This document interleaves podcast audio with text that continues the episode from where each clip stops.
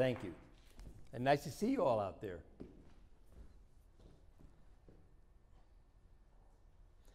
So, yes, I was born in New York City, and if my accent doesn't give me away, it doesn't matter how long I've been in Arizona for 37 years, and every now and then the Cowboys going, What? Uh, so, it, it's, uh, for me, the difference between the tropical rainforest and living in the desert, which is uh, what's the place I chose to live, is if you're familiar, there's a wonderful children's book, and it's called The Velveteen Rabbit. And for me, living in the desert is like the Velveteen Rabbit. It's an incredibly rich and dense story. But then I go to the tropics so that I can get a little bit of Tolstoy, because it's big and deep as far as the stories go. I want to get my little widget over here, make sure I'm all set up. Make sure that's working. Yes. Should be on, and that should be your right slide. Eep. Okay, good.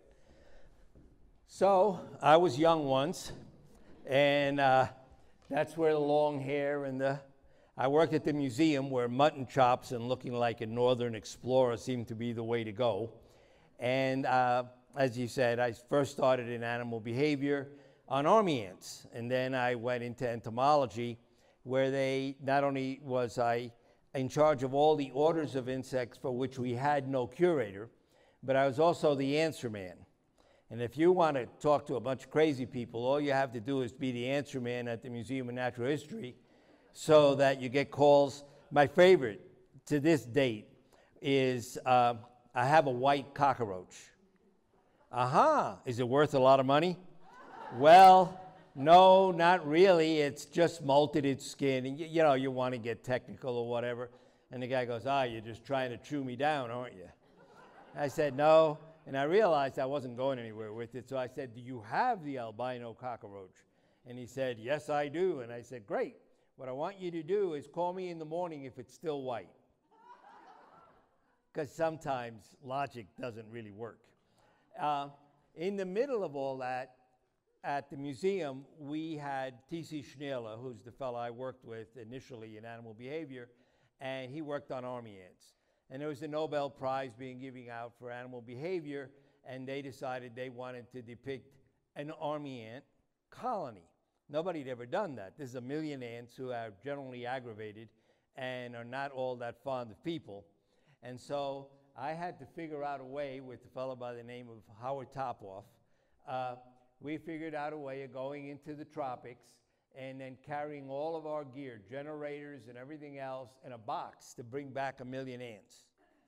And so then, when we aspirated them up with the vacuum cleaner, the rules were the vacuum cleaner could have, you know, a vacuum cleaner hose is ribbed. It couldn't be ribbed because if you're an ant and you get sucked up down a vacuum cleaner tube, by the time you get to the other part, you're a bunch of little ants, segments. So we had to work all that out. And then once we had them, I had to get them on an airplane. I bought a first class ticket seat and flew them into New York City. And I got to tell you, the custom, the first time I did it, I've done it five times. The first time I did it, the custom guy says, That box would just be full of drugs. We got to open it. And I'm at the airport. And I'm going, Oh, please. There's, there's, like, there's like a million ants that sting in here. And the fellow looks at me and he goes, Well, I'm the customs inspector. And I takes a hammer and a screwdriver and he's getting ready to whack the box. And I just stepped back in line and I said, I am not responsible for what is going to happen. Because we were willing to pay to have an inspector come when we opened them up at the museum. Anyway, we had some issues, amongst them the fact that uh, the exhibit was so popular that outside of the museum, the main rotunda, there was a line that stretched a block and a half around with people wanting to see army ants. And so they left the doors open in the middle of winter. Well, they're tropical. So they died. And the next thing that happened was I came in after a weekend and they said, Gosh, you got to go back and we got to get the exhibit back up again right away. And one of our trustees was a banker and he gave me a big old envelope full of $100 bills and he goes, And I don't want to hear about how much it cost. It's off the books. so I got to go back and get another colony. And so I also fooled around with them a little bit. Like I got cut and I let the ants be my stitches on my finger and suture them together. Actually works very well. and you know, it's like having a portable medical kit. The uh, and I did have them rain on me once, and I got stung so much that, or so many times that I got allergic and I started to blow up. And so they gave me a big old shot of adrenaline uh, in, and then antihistamines in order to help with that. But my favorite part was once I had them at the museum, uh, we, this is a chemical that keeps them from climbing out called fluon. The ants were here, and we just had mobs of people standing around this huge area. And um, I could get the ants by putting out mealworms and, and fly maggots to write your name. So I'd say, What's your name? Joy. And I would get the ants to write out Joy. And I used to say, Well, you know, for a bug guy, it was a nice way to meet somebody. Uh, so now I got to figure, ah, here we go. So that led to my doing it not only in Panama, but then doing it in Trinidad for the BBC. They were doing a movie called The Micronauts, and they needed a bunch of ants to go to England. And the, the big difference with the army ants, and they have no respect. You'll notice they're right here in the middle of, and, you know, and pesticide. Uh, but the big thing about them is the army ants in South America, New World army ants, have these big jaws and they sting like a wasp. So they can kill you. Uh, versus the driver ants in Africa, which have much shorter jobs, uh, jaws, but they're well serrated. So uh, what I used to say is one will kill you, the other one will kill you and eat you. So it's a completely different kind of critter. So this got me looking for places to, uh, to go and find the ants where I didn't need a horse and three days of packing up the mountains and then trying to get out with the ants in one piece, etc. And it ended up that there was a place set up by William Beebe called Simla in Trinidad. It was an old research station which had been bought by the Asa Wright Nature Center, or had been given to the Asa Wright Nature Center so they would preserve it. And it's right off the coast of Venezuela. There's Trinidad. And because of its closeness, you get a lot of continental animals that just go across the uh, seven miles uh, on a log and end up on the mainland. So in Trinidad, the uh, speciation is incredibly high. The other is so uh, if you go here and you go up into the northern range to the Asa Wright Nature Center, which is right there, uh, we're right in the middle of a valley, and the the island is actually still pretty small. I mean, we have ranches that are bigger than this where I live. It's uh, 30 by 50 miles, but the economy changed from agricultural to oil uh, when oil was discovered in the coastal region in here, and they actually started picking up quite a lot of revenue from that. So it's never been one of those islands that thought, oh, we got to have a lot of tourism. You don't care all that much about it. The Asa Wright Nature Center was perfect for me. It's up in the mountains, uh, and it is an old coffee and cocoa plantation. And when you all are buying coffee and you hear about people saying shade grown, right? The good part about shade grown coffee is that it preserves all of the forest. So that upper canopy is uh, the wildlife that's there, which in the tropics is a huge amount, is doing very well. And because of that, this uh, place was had, well, like we say right there, they always say you can get 75 to 90 species of birds before breakfast uh, just sitting at the veranda. And we also have a colony of oil birds, which are big owl like birds that feed on uh, nut palms, seeds.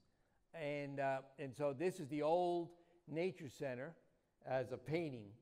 So I started going there and I did something that uh, I was there, I was working on a couple of projects, and my field hands asked, they said, listen, I, I tell them, what do you want? Uh, you know, I'm going to come back. I'll bring you. What do you What do you need? A little recorder or this, that, or the other thing? And they all they all said no. You know, everybody comes here and takes pictures, and we never get to see them.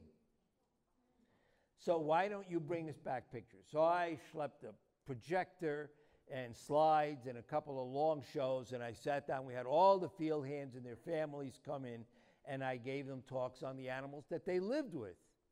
And that started a relationship that's been, well, that's well over uh, 45 years old. I know the kids, the grandkids, and everybody else in that area because of that one beginning, which is sharing. Then one of our endemic birds is the motmot, this species. So again, why is that place so unique? Because of the coffee, which actually has its fruit, flowers and fruit on the uh, main branches and the trunk, and because of the coffee. Those two things, shade grown, made all the difference and allowed us to buy it and really, you know, move it forward. And so the relationship now, which is 50 years, is uh, really very positive. And these trees are just everywhere. So when you walk through the forest, if you really don't know what a cocoa tree or a coffee tree is, you just think you were in the jungle. You really wouldn't see it. And we have very strict rules about collecting and killing and how we move things through and getting the community involved in harvesting, etc. But first time I went, they were cleaning out all of the epiphytes on the coffee trees. And I looked and as I was walking along, I said, "Well, there's like ten thousand dollars worth of plants on the ground," uh, because they just they call them all pines. They strip them all off so that the flowers come out, and you get a nice bean or a nice pod. Excuse me.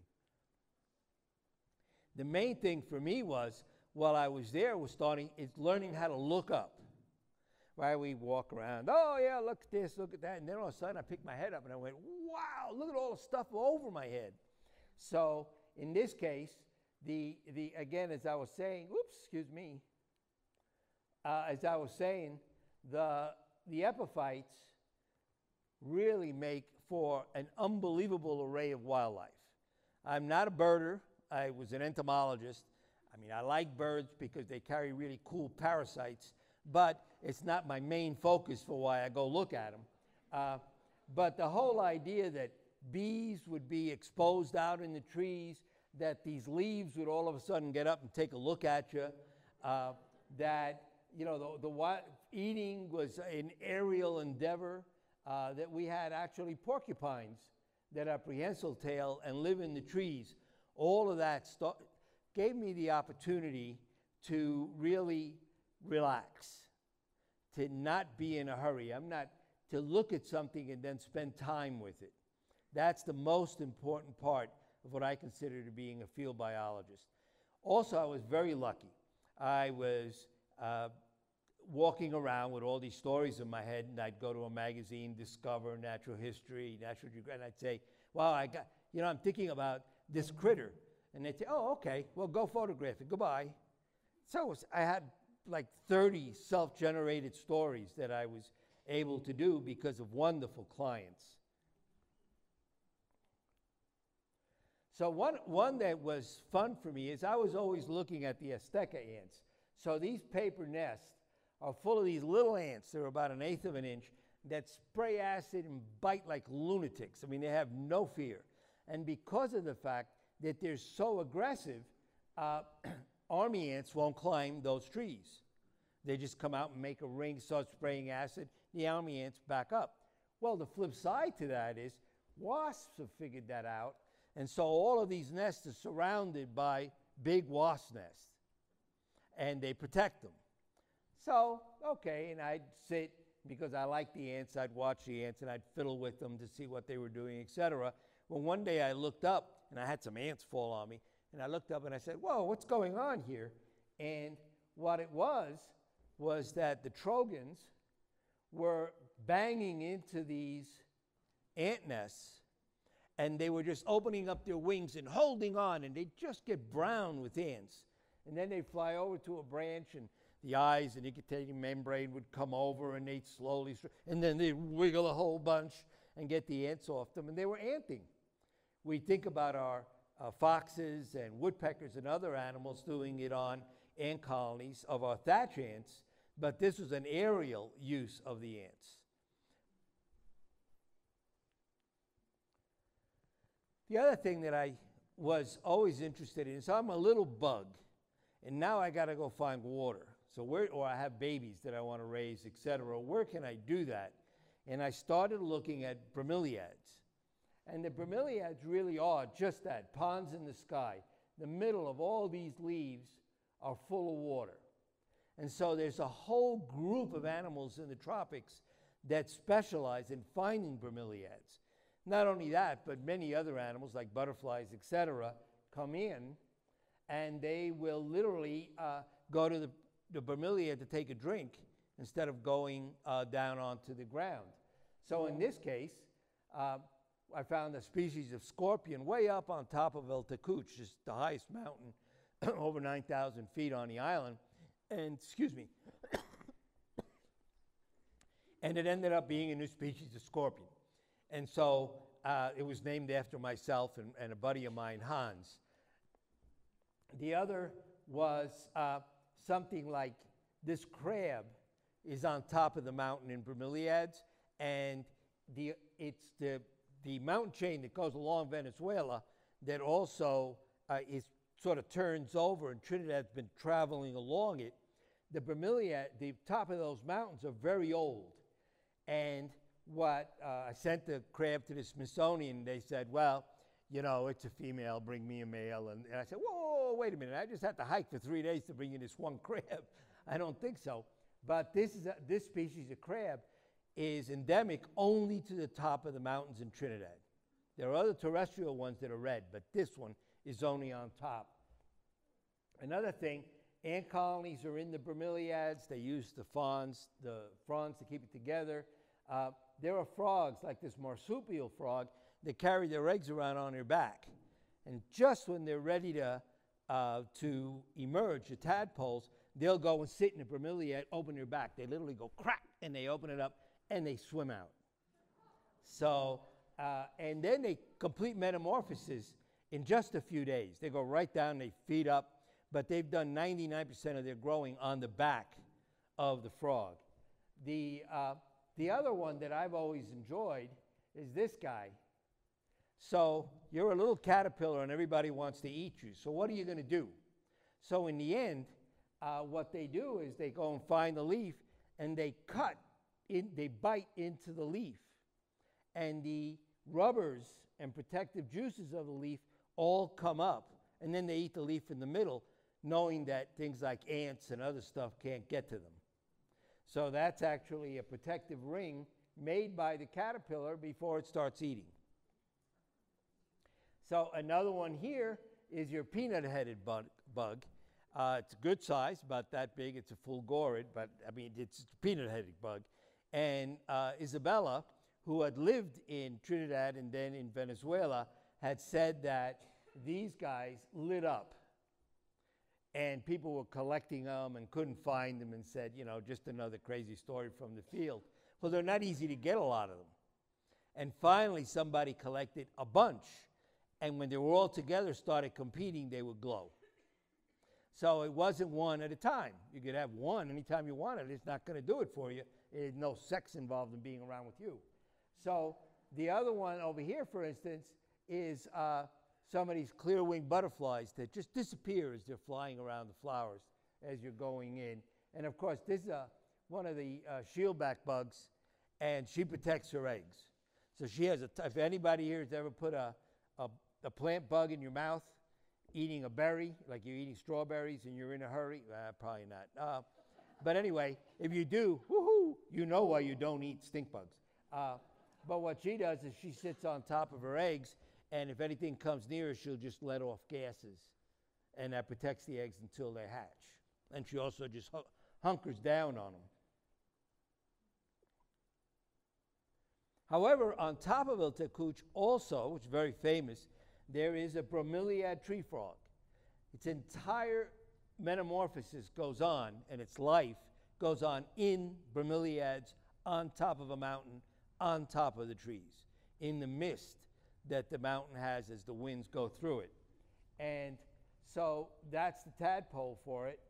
And what the tadpoles do is they'll be in one bract one, one part of the leaf, and they'll eat out all the uh, protozoans and other kinds of animals that are in there, and then they wiggle over and they get in another bunch. And so when they're done, the bromeliad's pretty well cleaned out. And they're quite beautiful, and you'll, uh, you almost never see them in captivity. As a matter of fact, I've never seen anybody keep them because they're high altitude and cold environment, and bringing them down the mountain is enough to kill them.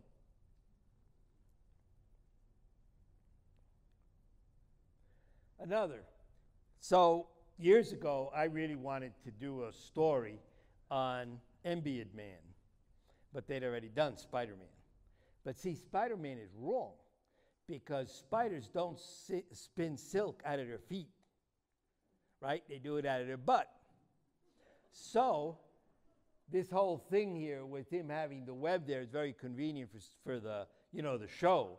But there actually is an animal called an embiid and a web spinner, and they have on their front a little gadget that lets them s- spray silk. So it should have been Embiid Man. But I would have had to get together with the cartoonist a little earlier than the cartoon character came out. And here, it's hard to see in the, right here, but this little hole, she's come out and she, she's doing it as if she was sewing. She's going like this with the foot. She does it over and over and over again. When this one runs out, she takes the other one and does it over and over again until she spins the silk blanket. Has lots of interesting parts. This animal is primitively eusocial, which means that the female guards her eggs, takes care of them, and when the babies hatch, they live with her perhaps for one or more generations. However, the females are wingless. This is a female. The males have to find the females. The females are living in these webs all along tree bark. So if you're traveling in the tropics, people would say, oh, spider silk. Ah, Embiid silk. And when you find them like that, you can actually look in the tunnels and you can see one running along. So there's an interesting thing that happens.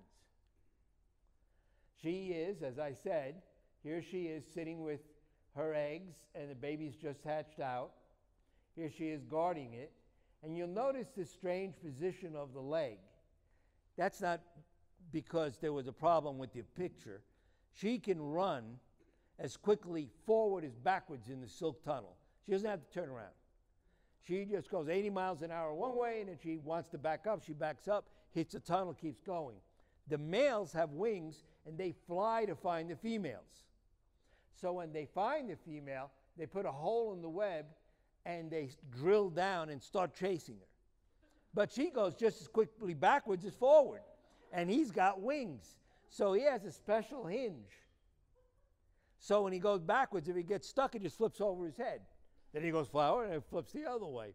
And that's how he, that's the way that he can outrun her in the webs. As with many animals, you have to be strong enough to mate.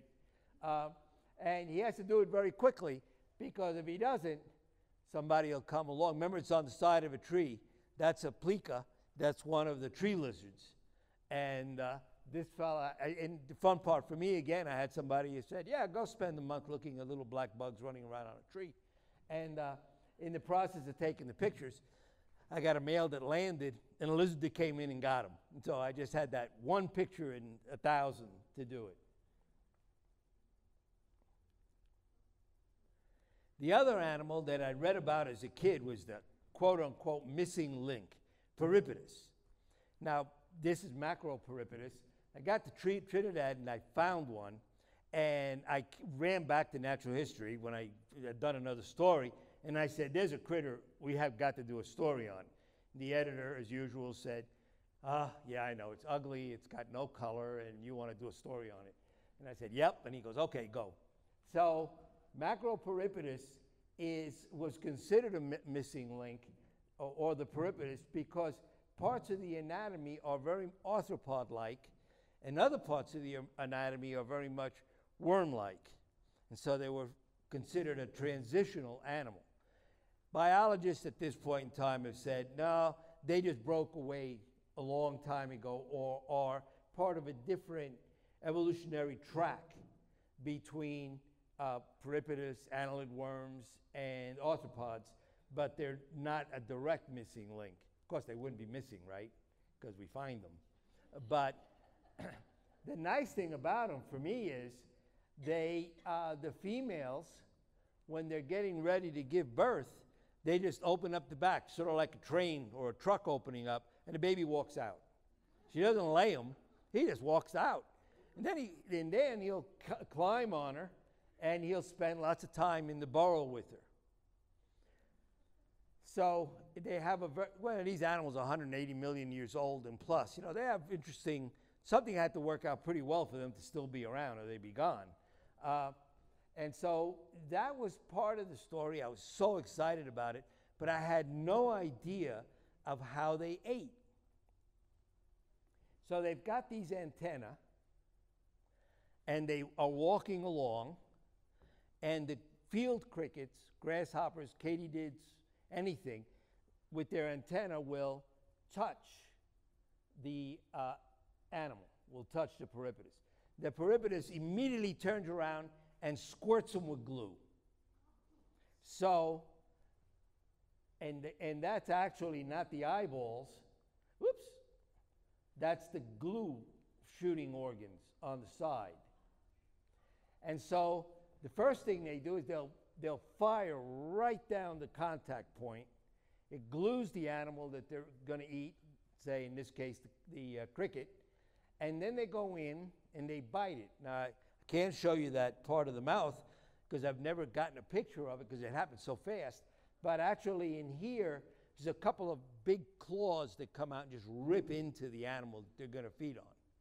Didn't know it was going to be horror night, did you? Uh, and then they flip their mouth backwards, and this radula comes out, sort of uh, goes up to where the animal is, the cricket, spider, whatever it is, and just sort of sucks them to death that way, just eats them out. By then they're dead.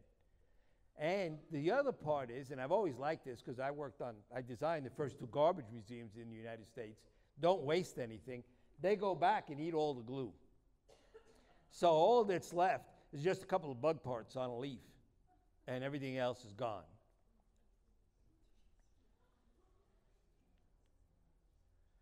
The other thing that I was very fortunate about, being a taxonomist and being interested in ants, I'd read a lot about the primitive ants, so the ponerines in particular.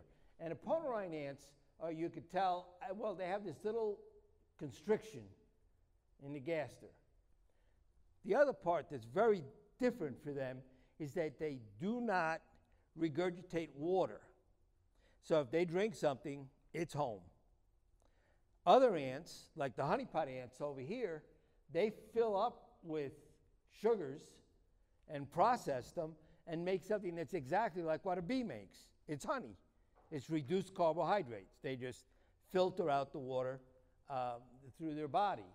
So I'd read about this, I'd read about the body parts, I'd looked at Linnaeus's work and on and on and on.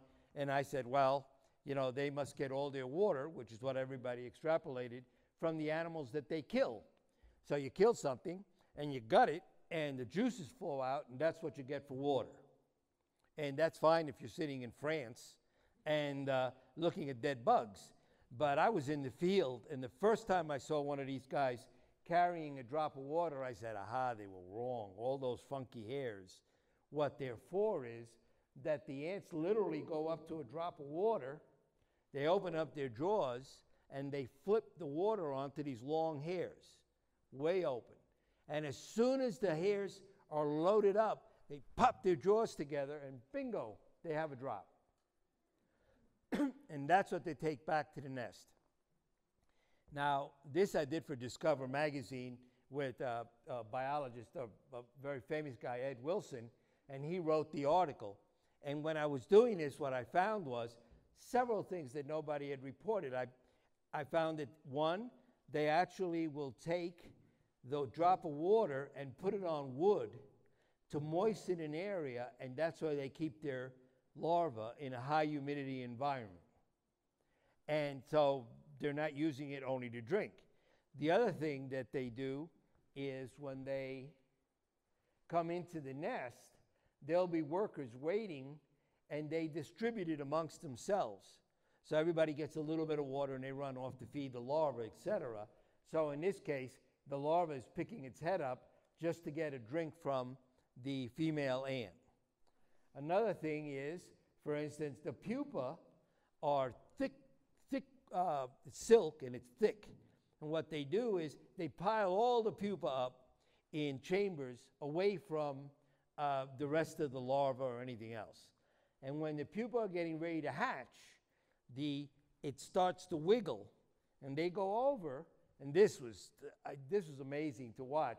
They go over and they take water and they soak the top of the pupa, and then they go in and they cut it open. So they're using water in many more ways than we ever thought uh, was uh, possible. And this is one of the little males. They're uh, wonderful ants. Uh, they sting like crazy, and they're about, about three quarters of an inch. But if you can get over that, they're a lot of fun to work with.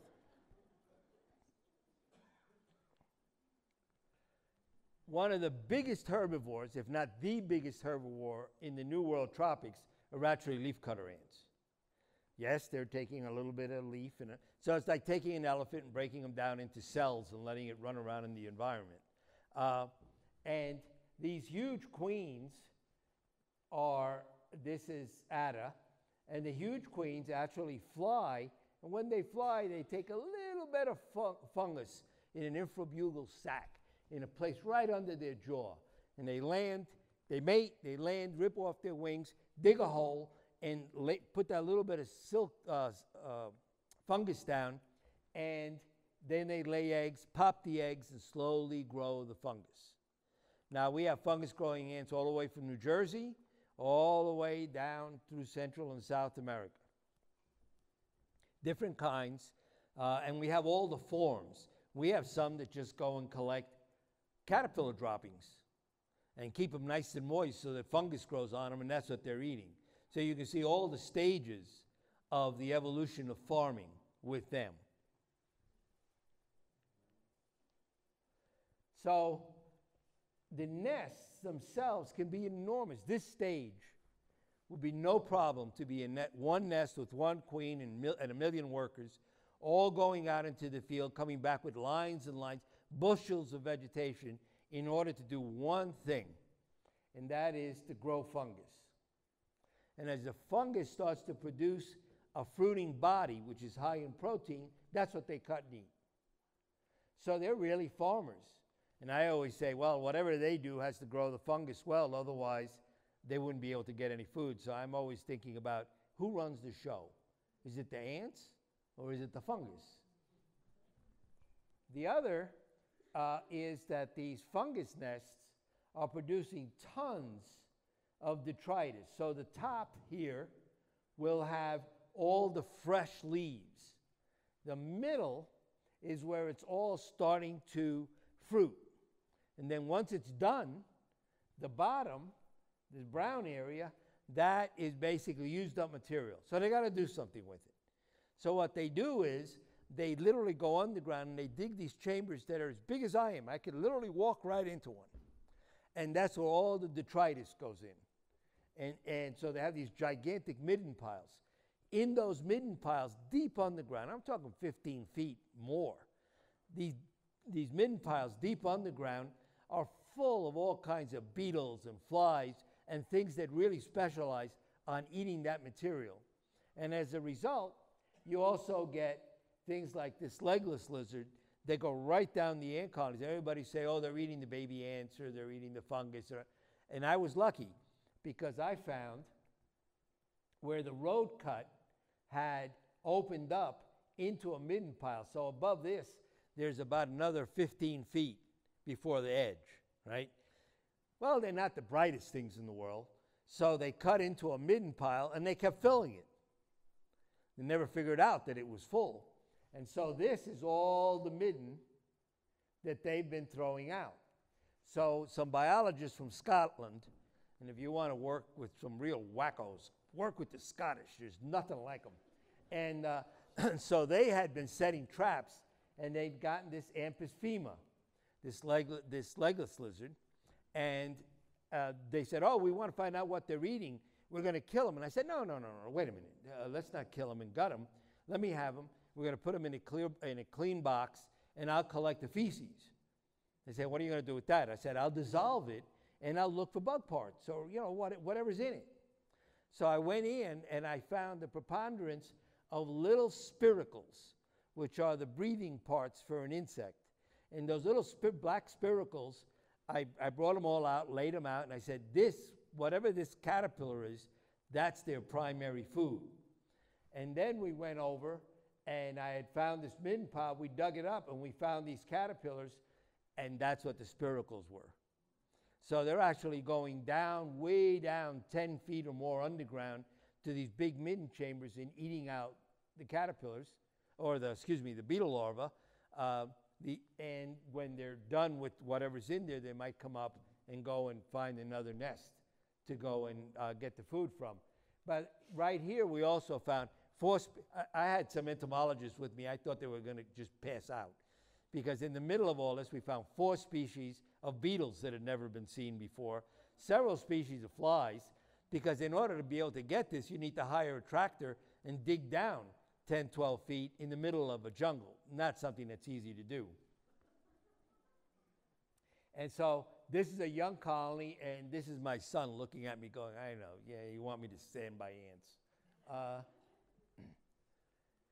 another place that I love to go through in the tropics. Now, remember, each one of these things could be a book, in all honesty. I'm just giving you some. I want you to think about when you're in, the tropics that this world, this, this incredible encyclopedia is all around you. Pages are constantly opening. It's just whether you have the time and you've done the research in order to understand what's going on. But we would go into the mangrove swamps, and everybody was looking for the oh the birds that are in the mangroves, of which there are quite a lot, the scarlet ibis, etc. I was crazy for the termites. So the termite nest, these Nasutitermes make these beautiful mud nests up in the trees, especially in the mangroves, because there's water underneath. So they have to be totally above ground. And there's a, spe- there's a, a little fella, it's called a silky anteater. And they dig into the nests, make holes in them, and initially what they do is they crack open the nest and they'll get the workers that are right there. Then all the soldiers come out. Well, these fellas have a head that is like a long tube. It's a chemical tank, and they mix the chemicals together and they fire out a line of acid. So as soon as it gets too intense for the anteater, they just move over, they start over here. So they're not feeding in the sense that you would say, oh, they're going to rip the nest apart. They're just taking little bits out of what's going on. The queens, which are, oh, probably anywhere from an inch to an inch and a half when they're, it's a word called physogastric, full of eggs. Uh, the queens are in the middle of that ball, and so they're totally safe. So it's gleaning. What you find is that most animals in the tropics don't destroy a food source, they just glean parts of it.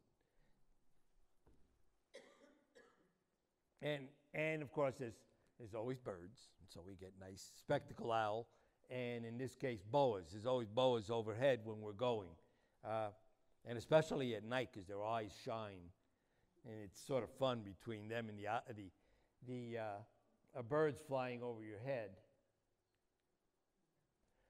However, we have a one, for me, it was a really uh, very satisfying part of the conservation effort in Trinidad was for the leatherback turtles. when I first went to Trinidad, I'd go to the beach during the laying season, and what you find were the leatherbacks with their fins cut off, still alive, laying on the sand. And then you'd find, you know, sticks, and the guy, the the uh, fishermen and the, who were harvesting would just put the fish, the stick in the sand until they came up with wetness from the eggs. Then they'd dig them out and take them for cooking. Taking the eggs is sort of an abstract thing, but really, finding an animal that's almost the size of a small car with its fins cut off, it's still flailing with blood shooting around, is tough to take. And uh, especially, I was just heartbroken. So what? Through the Asa Wright Nature Center and the conservation in the communities, we said, let's make, there's got to be another way to make money than doing this to the turtles. So they started out a program where now they, are, uh, they uh, tag the turtles, and when you go and visit, you can have a turtle named after you. So on the records for 25 bucks, hey, you know, that's, that's life, money, money, money. Uh, for $25, that turtle will always have your name on. And they have now uh, set up beach patrols, and th- the entire ethos of those communities has changed, and they now realize how wonderful and valuable these animals are. So there are many victories in conservation. It's just that if you're there from the beginning, sometimes it's rather painful to see where it starts uh, in, in the process of moving forward. And the, what, the, the main thing is you watch, see, they come, they're enormous. Eh, How many of you have seen leatherback turtles? All right. You know, when they come in, that's quite a sight. And they come out of the ocean and they sit around and pant a lot and they come out a little bit further.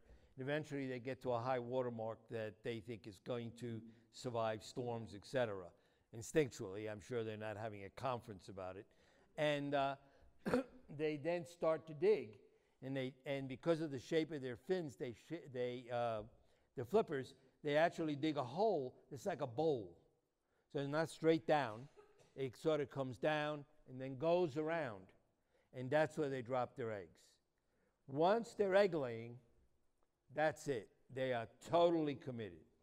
Before that, when they just start digging, etc., if you go in and disturb them with lights and the like, they'll shuffle off and go back into the ocean again. So we wait until the eggs are dropping in good way. She's always, you know, there's always tears coming out, but that's really a matter of cleaning the eyes from the sand and salt water. And then several months later, you get all the baby turtles come out and, and run for the ocean. So some, we, some are collected and held in order to ensure 100% uh, survival, at least for that little group. But most of them are just left alone. This, now, it went from one once in a while seeing a turtle. We have hundreds of turtles coming in now after over 30 years of working with this. So it is a real success story for a very large animal. And it's still tough. You go early in the morning, and all the babies are hatching out, and they're as cute as a button. They're about that big with little fins on them, and they come, everybody scrambling out of the hole. They all come up together. That's how they dig out from being about two feet underground. It's not individual young coming out. They sort of burrow through. So what, uh, so what happens is they come up. Vultures, black-headed vultures, every animal that can eat a baby turtle is there in numbers. So it's a massacre, but it's now there's waves of turtles going through, and that makes a big difference.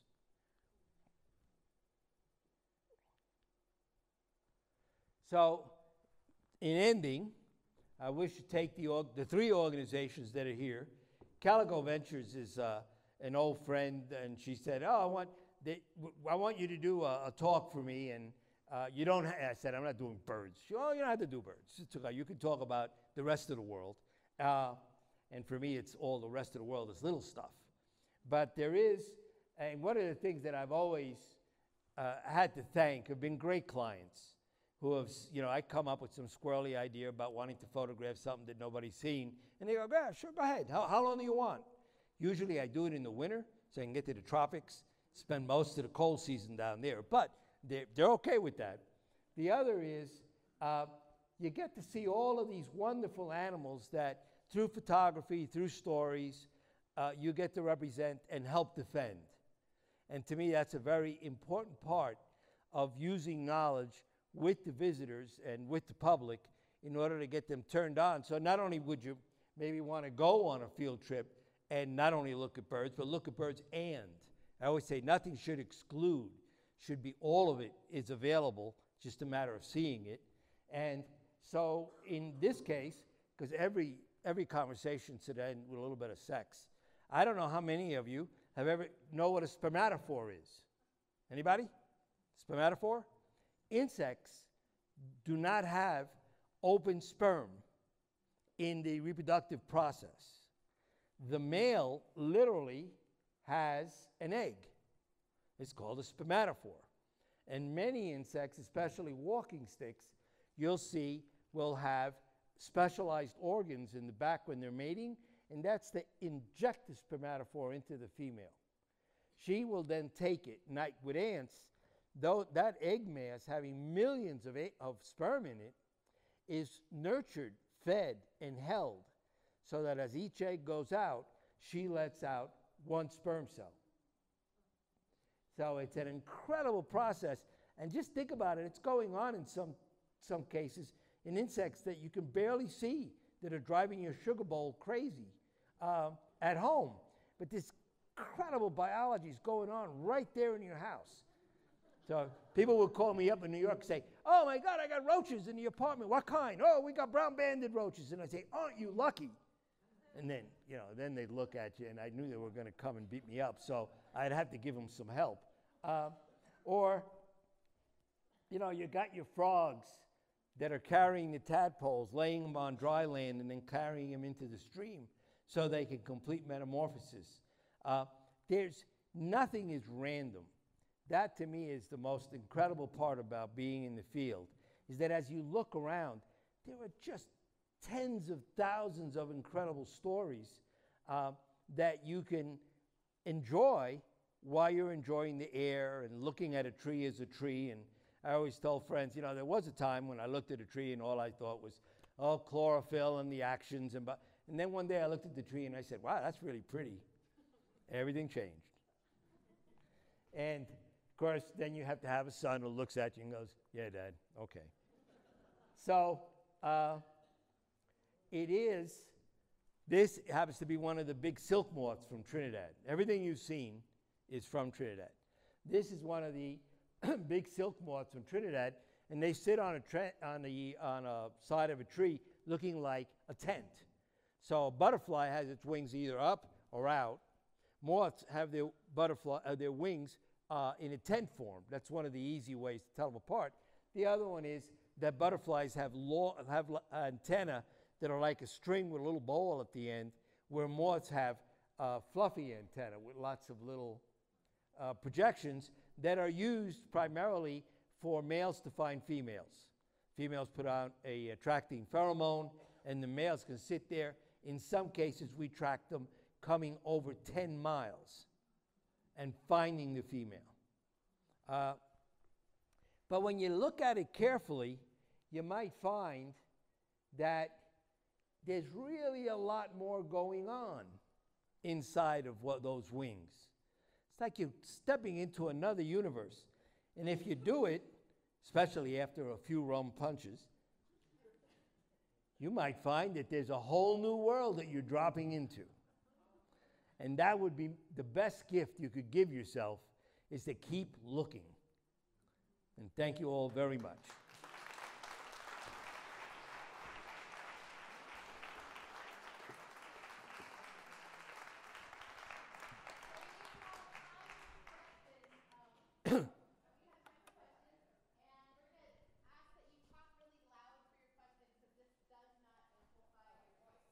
I can do that. First, thanks so much. That was really entertaining and enlightening. Um, I'm a fifth grade teacher here in the Valley, and our guiding question right now that I'm studying with my kids is why do scientists study the rainforest? So I was just wondering how you would answer that. I don't. Uh, I guess from my how does why do scientists study the rainforest? Of course, the diver- diversity of everything that's that's around you in the rainforest alone, the way that all the problems have been solved. Niches are a hallmark of going into an environment and saying, we get, and they've done this, we gassed the tree and put nets underneath it and collected all the animals and gotten thousands of species of animals out of one tree. They're not all living on top of each other. Everybody has got its point. So that's one reason. The other one is there's no end to the questions. Asking questions is a, a great way to live. And so I would tell kids, because you can have a lot of fun, and, no, and the hardest part for me about science, especially when I was uh, when I started teaching at universities, et cetera, was we present information often as if it's been solved. Memorize this. Well, it's okay at a battle. You know, it started on February, and then science isn't about that, it's open ended. So the fun part of going into the tropics is that every one of these stories has another eight stories behind it that need to be told. And so it's not curiosity never ends. And you'll never be bored. I don't care what you're doing for a living. If you're if you're a naturalist, a biologist, uh, the world is always going to be open to you. So that more than solving the world health crisis, more than finding drugs that are going to, you know, cure cancer, all of that's possible. But it's not an either or. The other one is fundamentally uh, keeping a curious mind. That's the most important part. Anybody else? Whoa. Oh. Wait, it, no, it,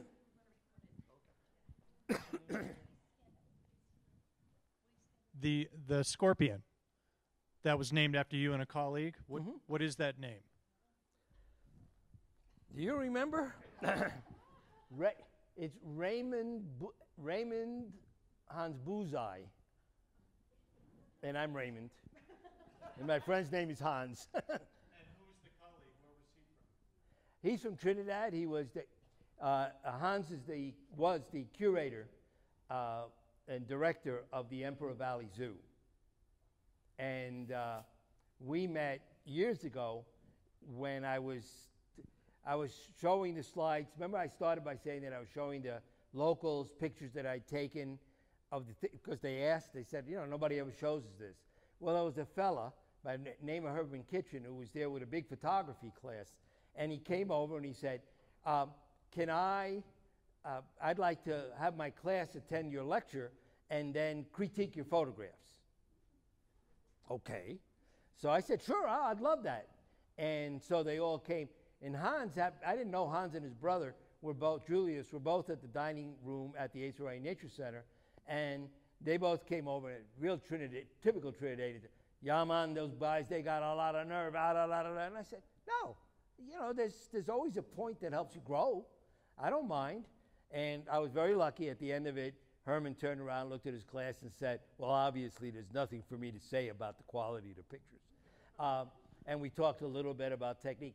But just that interaction, that momentary interaction, and the fact that I come back to Trinidad to present to Trinidadians. I didn't do it for a tour, I didn't do it for tourists, nothing like that, but for the Trinidadians.